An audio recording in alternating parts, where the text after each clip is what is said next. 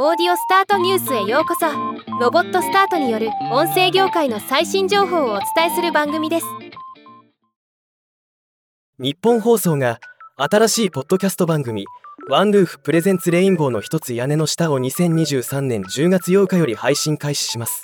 今日はこのニュースを紹介します。パーソナリティはお笑いコンビのレインボーが担当。レインボーはこれまで2回特番として「オールナイトニッポンゼロのパーソナリティを担当した経験もありますが日本放送のポッドキャストとしては初登場です。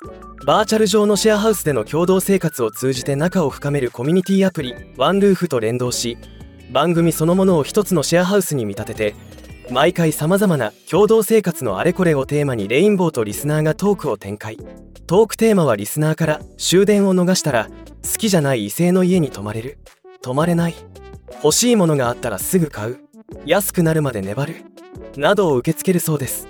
またこの番組のリスナーが集うスペシャルシェアハウスがワンルーフに登場しリスナー同士のバーチャル共同生活も楽しめるとのこと。配信は毎週日曜日18時配信予定です。ではまた。